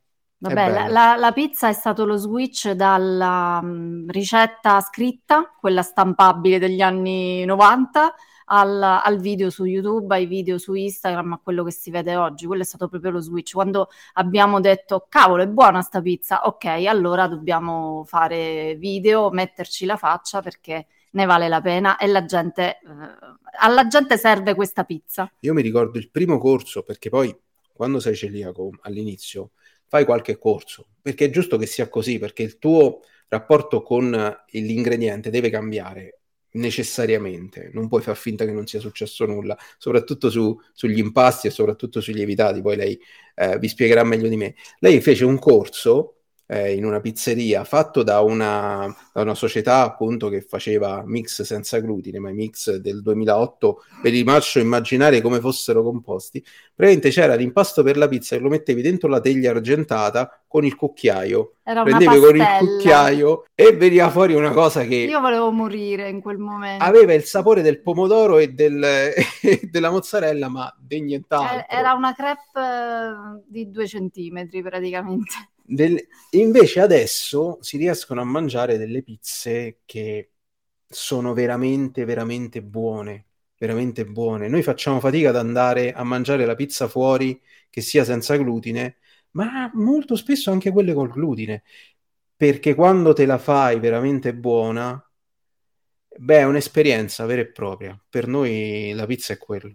Ecco, e proprio, proprio di pizza io volevo parlare e volevo chiedervi eh, qual è quindi il vostro segreto della, della pizza gluten free. Lo so che eh, per voi sono stati probabilmente anni di ricerca, ma eh, la, la, cosa bellissima è che voi condividete e mettete a disposizione di, di chi vi segue eh, questa ricerca, perché appunto io eh, ho provato con scarsi risultati a fare, a fare pizze gluten free usando eh, i mix che riuscivo a trovare e ho trovato tantissime difficoltà a partire dal, dal, proprio dal fare l'impasto, dal capire eh, il punto giusto in cui era pronto, a capire la lievitazione quando era pronta, a stendere, cuocere, infornare, condire, insomma, chi più ne ha più ne metta. Quindi mi piacerebbe sapere a che risultato siete arrivati, qual è il risultato ottimale e poi ho anche un'altra domanda molto importante sulla pizza, ma prima parliamo di questa della, della vostra Se ricetta, quella ecco. infallibile. Raga, in maniera molto gentile Simon vi sta chiedendo dateci la ah, ricetta. le ricette sono online, Però, guarda. Allora, il bello del canale di Ale è che noi non ci teniamo Non mi tengo niente. Niente. niente. Ed è anche per quello che riceviamo tutte quante quelle immagini bellissime di ricette fatte da altri. Quando vedi un canale che non posta quelle immagini è come il ristoratore che ti dice sì, è senza glutine, ma potrebbe essere contaminato io, ehm, se non riesci a rifarla una ricetta, che la pubblichi a fare? Aspetta, se no mi dimentico, dai. Vai. Allora, due segreti. Uno, farla sempre diversa, cioè sì. non, non, mangiamo mai la stessa pizza, perché poi il bello delle farine senza glutine, e qui togliamoci un po' questa sfigaggine che ci abbiamo addosso, eh, è che cambia un sacco di sapore e di consistenza a seconda di quello che usi, no? che siano le cosiddette farine naturali, tra virgolette, o che sia il mix, quello commerciale, che poi io amo mischiare tra loro eh, ti viene sempre diversa. Questo chiaramente quando hai già raggiunto un certo grado di esperienza. Il secondo segreto per me è stato partire da, dalle basi. Cioè, vedo adesso, eh, eh parlavo prima del, del neodiagnosticato che vuole assolutamente fare la pizza con lievito madre lievitazione 8 milioni e 500 ore perché se no la, non è pizza. Non è vero. Partiamo dal 10 grammi di uh, lievito fresco, che non muore nessuno se ci metti più lievito, fai la tua bella lievitazione e la prima pizza che fai la fai in teglia, la fai su una non, non, deve essere la, la, pizza tua definitiva, non devi partire dall'apice, devi partire da, dalle basi. La mia base è stata appunto questa, quindi fare una pizza che inizialmente era una pizzetta di quelle proprio scrausissime del, del fornetto, quello sfigato. E, ehm, poi piano piano con l'esperienza riesci a capire, a seconda di come ti, ti rifa faccia l'impasto, perché come dicevamo nell'ultimo reel col professionista di chi non sa, l'impasto senza glutine ti fa credere che è simile agli altri, ma in realtà mente perché è tutto un altro, tutto un altro mondo. e, e da lì capire un attimino come eh, bilanciare le cose. Quando mi chiedono che mix usi, io entro in crisi perché la pizza senza glutine è una questione di gusto. No, non è tutto uguale. La, la, il ricordo che ho io della mia pizza è diverso dal ricordo che ha un altro celiaco. Quindi, magari quello che può essere al mio palato molto simile alla pizza con glutine, magari non lo è per te. E in questo ci vengono in aiuto i vari mix confezionati o le varie farine che decidiamo di utilizzare. E, e, e mi rendo conto che insomma sembra che, che sto a fare, mi sto a tenere i segreti, però in realtà veramente noi pubblichiamo tutto, tutto quello che, che io scopro cerco di, di, pubblicarlo. Poi io farei video di tre ore, Luca non è d'accordo. Facciamo, facciamo una challenge con Simon va a vedere un, un, la, la, ricetta della pizza perfetta e la replica e poi ci risentiamo. No, comunque ti dico che se hai provato un po' di anni fa, adesso le cose sono molto cambiate, ecco. Eh, basta scordarsi un attimino le nozioni che uno ha col frumento, le devi mettere da parte perché non ritrovi quel tipo di esperienza con, con il senza glutine. Eh, e probabilmente se non sei celiaco se, o se non hai la consapevolezza di, di, pensare io adesso devo mangiare questo, posso mangiare solo questo e non tornerò più indietro, probabilmente non riesci a farlo questo passo di di mettere da parte l'esperienza dell'impasto con glutine, perché dici vabbè provo, tanto poi torno al, al normale, no? Invece quando sai che o sta minestra o sta finestra, beh, ti impegni da, fino alla morte e, e, ci arrivi. Io vi assicuro che la nostra pizza, cioè eh, ai nostri figli da un certo punto in poi gli prendevamo le pizze, quelle con glutine, magari anche surgelate, perché io ero convinta che era meglio la pizza con glutine surgelata piuttosto che la mia senza glutine. Invece poi quando abbiamo fatto lo switch e loro hanno detto ma, ma che sta di, dammi sta pizza che è buona, e da lì ho capito che, che in realtà insomma è una pizza che si può offrire veramente a tutti. Però appunto quello che dice lei, bisogna andarci a piccoli passi. Sì. Non si può pretendere di diventare pizzaioli, ma neanche con glutine, in 5 minuti perché si è visto un video di 60 secondi, che oltretutto non è neanche il video completo che noi facciamo, perché i video passo passo stanno su YouTube e durano quei 4-5 minuti, ma per esempio il tutorial pizza ne dura 20, perché c'è bisogno del tempo, c'è poi, bisogno... Poi di, de, del rito. No, poi una cosa che magari a cui non si fa caso è che eh, tanti piccoli dettagli sembrano cose in realtà eh, trascurabili. Quindi mi si dice: perché non mi è venuta la pizza? Io ho seguito la ricetta alla lettera. Ok, quando vai a fare due domande ti rendi conto che un mix è diventato farina di riso, la manciata di grano saraceno è diventata farina di platano e, e tu dici ma non hai seguito la ricetta alla lettera? E eh, vabbè ma sempre farina è? E no, non è sempre farina. E quindi insomma io amo la mia family, però a volte succede anche questo. Poi però una, una cosa importante da dire è che noi fa- portiamo avanti una politica ehm, sul, sul mix particolare. Eh noi non diciamo mai che tipo di mix utilizziamo nelle videoricette, lo mettiamo semplicemente sul sito internet, perché a noi interessa che il sito internet sia, cioè il nostro sito internet può essere aggiornatissimo, mentre sulle videoricette, su Instagram, eccetera, non riusciamo ad aggiornarle perché il social non ce lo permette. Allora succede spesso, e capita più spesso di quanto pensiate, che i mix vengono aggiornati con la stessa nom- nomenclatura per non avere problemi fiscali, non avere problemi di rimarchio, non avere problemi col Ministero della Sanità che gli chiede determinate, determinate cose per riessere inseriti nel prontuario, quindi essere prodotti mutuabili, diciamo così. E quindi cambiando formulazione, formulazione il mix, cambia completamente tutto. Quindi, e anche per ovviare al problema che se io ho un mix di una determinata marca e tu casomai non lo trovi, tu devi essere messo diciamo, nella condizione di poterla riprodurre comunque una pizza, un impasto, un qualche cosa simile al mio, no? Quindi tu ti devi rendere conto attraverso l'esperienza e attraverso la fiducia che hai in quello che ti sto dicendo che con qualsiasi mix riesci a riprodurlo. Lei infatti fa tantissimi esperimenti, allora fa una ricetta con una cosa, una ricetta con un'altra, poi casomai la pubblichiamo con un mix in particolare o con un insieme di mix in particolare perché è semplicemente più bella. O sono più reperibili quei tipi di mix? O sono più reperibili. Cioè, c'è una scelta che è di un altro tipo, però di fronte a un, una problematica di quel tipo e di fronte all'irreperibilità di certi, eh, di certi mix in alcuni luoghi e questo è vero, ci, ci segue tanta gente anche da fuori Italia, ci segue gente dall'Argentina, cioè che non riescono a reperire determinati mix, allora tu devi essere messo nella condizione di poterlo fare con qualsiasi cosa. Ti deve venire un buon risultato. Poi, come il mio, è differente, ci vuole tempo. Ripeto, non puoi diventare un pizzaiolo. Io una volta ho provato a impastare un, un impasto lievitato suo perché lei non lo poteva fare della pizza.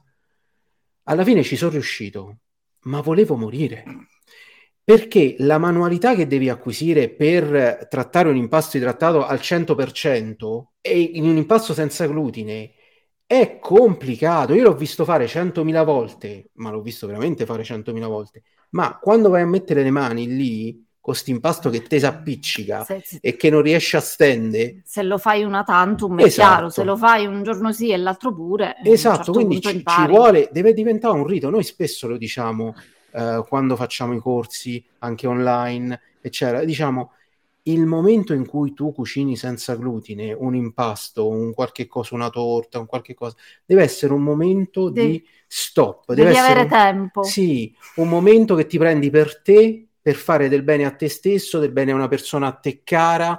Deve essere un momento di sfogo, di tranquillità, mettiti un po' di musica, ti metti qualche cosa di rilassante. Deve essere qualche cosa che fai per te e non perché lo devi fare per forza, velocemente, perché non ti viene. Viene male. Non ti viene. Tra l'altro devo dire che ritrovo questa, questa necessità di prendersi del tempo, di, di, lavorare un impasto con calma. In generale, a- anche per me impastare è molto terapeutico, è qualcosa che eh, facendo, insomma, comunque lavorando al computer come tanti di noi, invece a un certo punto ti stacchi, ti metti lì, impasti, necessariamente devi essere concentrato, non sei davanti a uno schermo, al massimo ti puoi sentire la musica, un podcast, ma ehm, è una cosa manuale, fisica.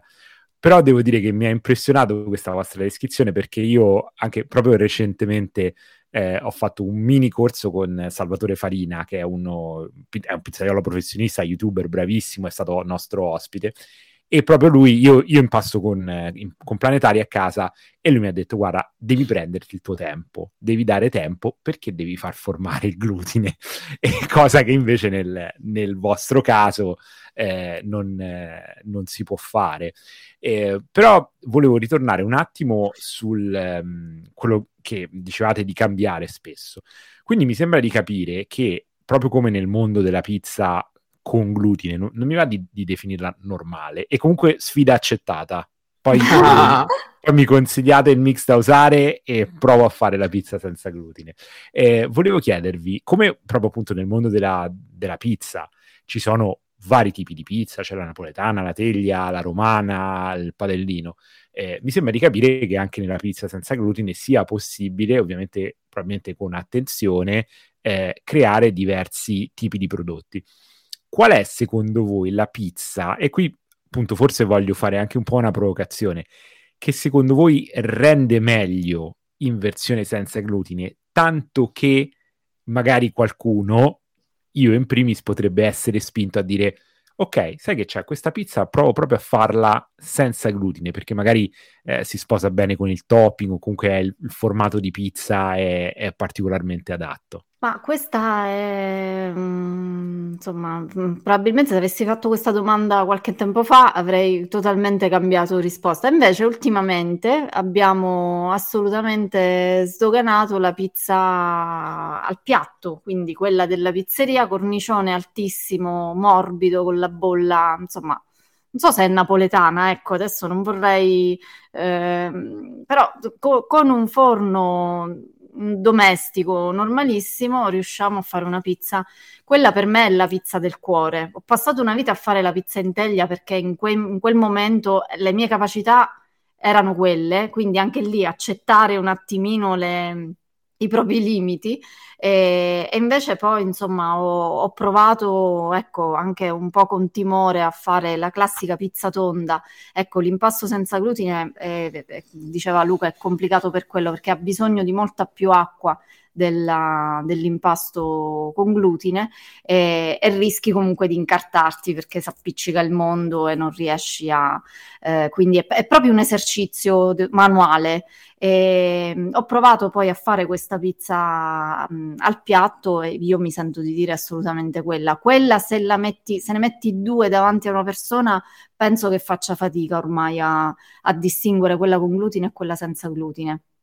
Eh, però ecco, devo avere tempo di giocare un attimo. Io sto ancora trovando il mio mix perfetto perché, ripeto, li mischio e cambia molto il sapore. Quindi, quando tu mi dici sfida accettata, mi dite quale mix utilizzare, io lì dico Dio, perché davvero è un mondo, ca- cambia moltissimo. E questo poi è il bello degli impasti senza sì. glutine perché non c'hai quel, l'unico sapore del eh. grano Invece lì tu puoi avere un sapore più sapido, meno sapido, più eh, rustico, più, rustico più eh, differente proprio, con un retrogusto più, ehm, più forte, meno forte, cioè è proprio completamente diversa.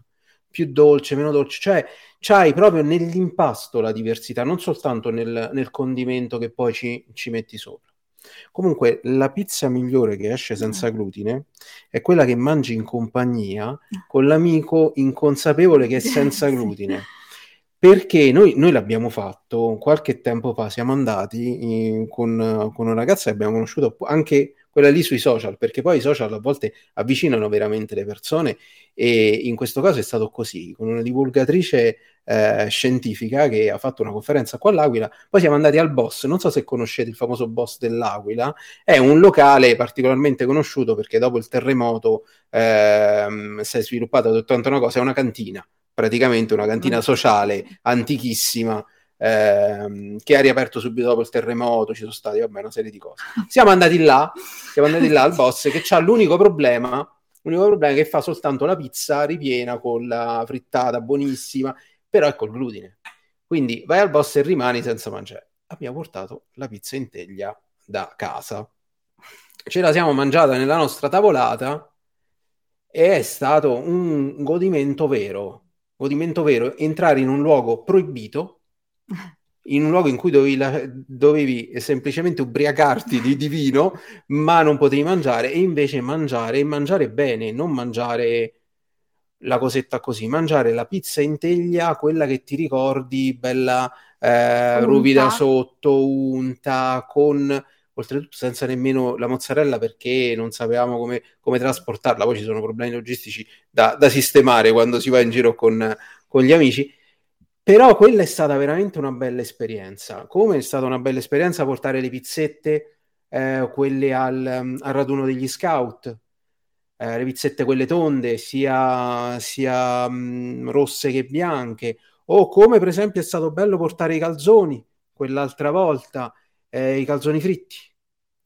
Buonissimi anche quelli là, nel senso Vabbè, la convivialità. la insomma. convivialità, quando riesci a, a, dare un prodotto fatto bene, non è importante che sia il massimo che puoi ricavare da quel tipo di, di cosa. L'importante è il rito, appunto, come dicevamo prima, sia prima mentre lo fai che dopo, quando te lo gusti. Raga, mi state facendo eh, venire fame. Io vado di là in cui hai nominato la, la, la pizza in teglia, tutta quella, quella piena di olio, quella dell'infanzia. Comunque, al di là di tutte le esperienze tragiche che avete avuto in pizzeria con um, personaggi poco raccomandabili perché non molto interessati, ma vi è capitata qualche esperienza ah, molto ecco. positiva? Ci nominate, ci nominate qualche pizzaiolo, pizzaiola, professionista che lavora bene sul senza glutine che magari avete provato in prima persona o se non li avete provati in prima persona che però seguite online a cui vi ispirato, che vorreste andare a trovare? Oh, questa, questa domanda è, è, particolare perché in realtà noi non siamo così skillati da questo punto di vista, nel senso, ehm, avendo... Ehm, non, No, no, non conosciamo. un po' arrugginiti. Sì. Eh, no, non, non, conosciamo così. Avendo famiglia, quando, quando, poi sviluppi una famiglia ti diventa difficile girare troppo, andare per locali di un certo allora, tipo? Esperienze molto positive, io me le ricordo purtroppo solo prima del, del, del, lockdown e non nei dintorni. Noi purtroppo nei dintorni non siamo molto fortunati. Però... Nel senso che non, non c'è questa cultura ecco, della pizza fatta bene senza glutine. Sì, ci sono dei locali che appunto eh, soddisfano mm. l'emergenza, ma insomma ecco, non c'è una grossa ehm, diciamo, qualche tempo fa noi siamo stati proprio a Roma in un locale, prima del lockdown, questo però, eh, che diceva che fosse la, la pizza eh, campione d'Italia, una cosa del genere, quando poi era una base pronta, era una base pronta di un'azienda abbastanza, abbastanza nota.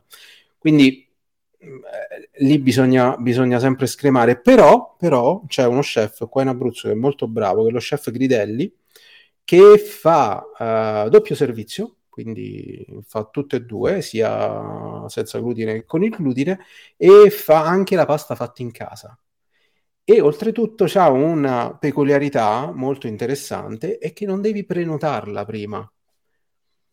Cosa che succede in molti locali, appunto, per non ritrovarsi con le palline oppure con la pasta fatta in casa in eccesso, non devi prenotare. Tu vai là, gli dici che sei celiaco e puoi scegliere. Pasta fatta in casa, pizza o quello che ti pare. E lo chef Gritelli sta a Città Sant'Angelo, non mi pare? Sì, sì, sì Città Sant'Angelo, qui vicino in provincia di Pescara proprio, proprio a due passi sulla costa. È molto, molto bella, rusticana si, si chiama il, il locale. Eh, e ci siamo trovati molto bene, ma questo anni fa, al centro commerciale La, le, le, Befane, in cui ci sono i fratelli La Bufala, che hanno, almeno quando ci siamo andati noi, avevano due forni separati. Il problema però, nel, e qui entriamo in un altro argomento molto spinoso, nel suggerire, nel suggerire dei posti senza glutine è eh, che eh, tu non sai quando ci andrà la persona al quale l'hai suggerito se la situazione è la medesima. Perché lì basta che cambia la proprietà, che cambia il pizzaiolo, che cambia la gestione, nel senso di dire i, i, i fratelli La Bufala alle Befane prima c'erano due forni dedicati. Può darsi che dopo il lockdown abbiano deciso di utilizzarli tutti e due per il glutine perché gli conveniva, non lo so, è, è, è un'ipotesi, no? Quindi quando ehm, decidi di suggerire un posto senza glutine ci deve essere stato nell'ultimo mese, altrimenti non ti puoi veramente rendere conto del suggerimento che stai dando a quella persona, perché potrebbe essere cambiato veramente tutto. Ragazzi, che dire, veramente eh, un'ora e mezza che stiamo parlando, ma sembra volata perché la, la quantità di cose che che avete da dire, ma soprattutto la passione con cui volete dirle. È molto bello che voi, anche per necessità, ma vi siate imbarcati con entusiasmo in questo tipo di, di comunicazione, ovvero avete praticamente, come, come, dicono gli inglesi, Simon, they turn lemons into lemonade, hanno praticamente tramutato un problema in uno strumento di comunicazione aff- efficace per uh, avvicinare tante persone a sé. Io ritengo che sia una cosa eccezionale. Quindi, prima di ricordare i canali dove andarvi a seguire, io lascio la parola a Simon perché questo è il momento della chiusura in cui Simon fa la domanda di rito a tutti i nostri ospiti. Sì, insomma, ci avete parlato di tantissime cose, siete impegnatissimi, a noi come appunto da rito vogliamo sapere i vostri progetti per il futuro. Mm, e mo? Mo glieli devi dire per forza. Oddio. Allora, eh, a me mi trovate il 5, 6 e 7 no, maggio al Teramo Comics che presento due documentari sul fumetto. Quindi se volete venire ci prendiamo una pizza senza no. glutine se la troviamo, non ho idea. La porto io. Questo però è, è, il futuro immediato, noi vogliamo un futuro un po' più, sì. un po più avanti. No, infatti guarda, te l'ho detto prima, te l'ho detto prima, la cosa per noi più importante in questo momento è avere il contatto con la family.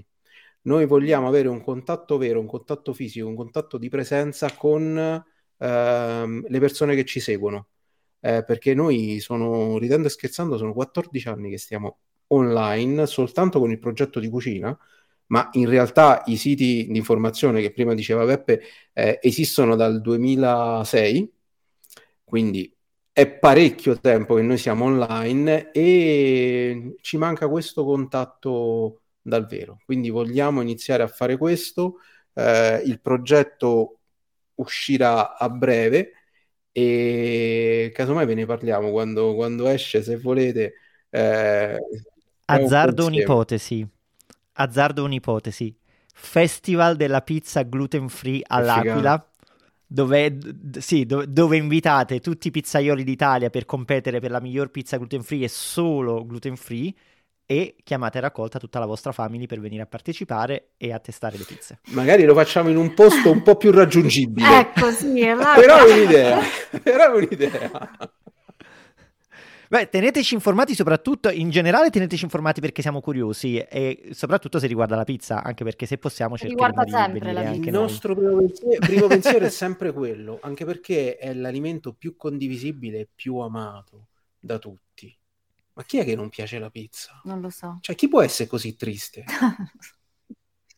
Cioè, eh, Questa mi sembra la chiosa perfetta. E allora, ragazzi, vi invitiamo a seguire Vivo Gluten Free su tutti i loro canali, che sono una miriade. Quindi, io direi per farla semplice, seguiteli. esatto, segu- seguiteli principalmente su Instagram e YouTube. Hanno anche il loro blog di ricette che fa parte del loro progetto editoriale. Ma se scrivete Vivo Gluten Free su Google, vi appaiono tutti i, vostri, i, lo- i loro canali, quindi non ve li potete perdere. Allora, Ale, Luca, noi vi ringraziamo, è stata una chiacchierata fantastica. In realtà io posso dire che noi abbiamo parlato pochissimo, avete parlato tantissimo voi ed è Come bellissimo l'entusiasmo che avete portato in questa puntata. Quindi grazie mille e Simon vuoi aggiungere qualcosa? No, non, c'è veramente poco da aggiungere se non grazie veramente, grazie anche della passione che ci mettete, sì, veramente avete, avete veramente ribaltato il problema e l'avete fatto diventare una, una passione, quindi complimenti. Ecco, grazie a voi, Grazie. grazie dello spazio che ci avete concesso e che avete concesso appunto alla, alla family tutta. E questo, questo è bello, questo è veramente bello. Sper- speriamo tanto che apprezzeranno. Comunque, quale che sia il vostro progetto, speriamo di esserci anche noi, ragazzi. E in bocca al lupo, un enorme in bocca Viva al lupo. lupo. Viva il lupo! Grazie mille. Peppe, sarà stata senza glutine questa puntata, ma per me è stata veramente esplosiva, come invece un impasto che si gonfia bene. Io avrei avuto altre mille domande per Ale e Luca, ci siamo dovuti fermare per motivi di tempo, di decenza, perché l'abbiamo dovuti mandare a dormire, ma eh, wow, non- sono veramente felice, pur non condividendo eh, la problematica, direi per fortuna, eh, di non poter mangiare glutine, sono stato rapito eh, dalla- dal loro racconto, da- dalle loro spiegazioni e quello che mi sento di dire è che veramente si vede quando le persone fanno una cosa con una passione sincera e quindi eh, grazie ancora ad Ale e Luca per tutto quello che ci hanno raccontato. Wow è proprio la parola che secondo me riassume in toto questa puntata e anche l'espressione che ho usato io appena abbiamo interrotto la registrazione con i ragazzi. E allora io vi chiedo a voi che ci state ascoltando se anche voi avete avuto questa sensazione, se in generale l'avete quando ci ascoltate. Allora vi chiediamo un solo favore, fate un piccolo gesto semplice semplice. Premete sul tastino del rating per questa puntata da qualsiasi piattaforma ci state ascoltando. Quindi, se la piattaforma di podcasting da cui ascoltate le nostre puntate permette la valutazione dell'episodio, dateci 5 stelline, così proprio per darci anche a noi un effetto wow. E già che ci siete, venite anche a trovarci con tante altre persone wow. Questa cosa molto boomer che sto dicendo persone wow, però non fa niente. Veniteci a trovare nel nostro gruppo Telegram, seguite anche il nostro canale Telegram e troverete tantissime altre persone appassionate di pizza che ascoltano le nostre puntate e che ci condividono i loro momenti wow con noi. Va bene, Simon, io ho detto wow troppe volte, veramente mi sento boomer al massimo, ma non fa niente, lo faccio molto volentieri e sai perché lo faccio? Lo faccio sempre Per amore della pizza!